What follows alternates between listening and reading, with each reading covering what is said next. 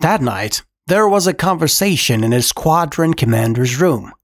Trothin was saying, "I noticed that my mare's been awful careful. Wouldn't canter, and as for galloping, she wouldn't even try. She'd choke. So I took a look, and sure enough, she was carrying a foal. She sure was careful.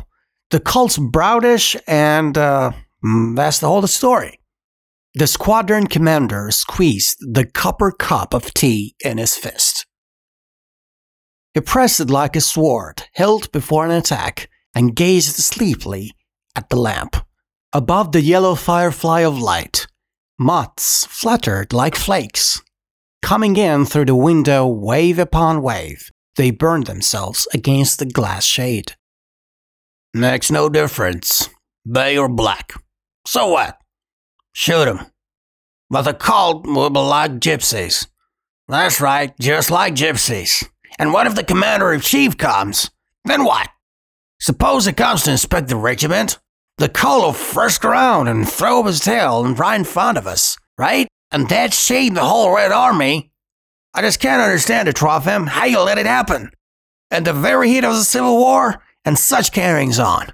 It's a disgrace. There's a strict order to you stable tenders. Keep those stallions away." In the morning, Trofim came out of the hut with a rifle. The sun had not yet risen.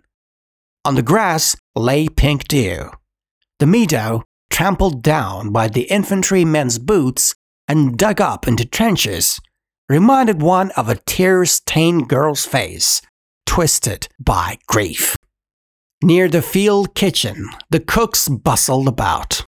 On the porch sat the squadron commander in his undershirt, half-rotted with old sweat.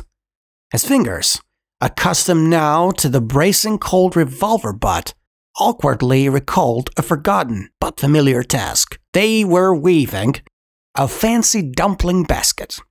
Passing by, Trofim asked curiously, "You weaving a basket?" The squadron commander tied the handle with willow withes and mumbled through his teeth, "The woman, my wife, she asked me to.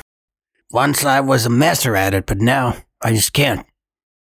See? Didn't come out right." "No, it looks all right," Trofim praised him.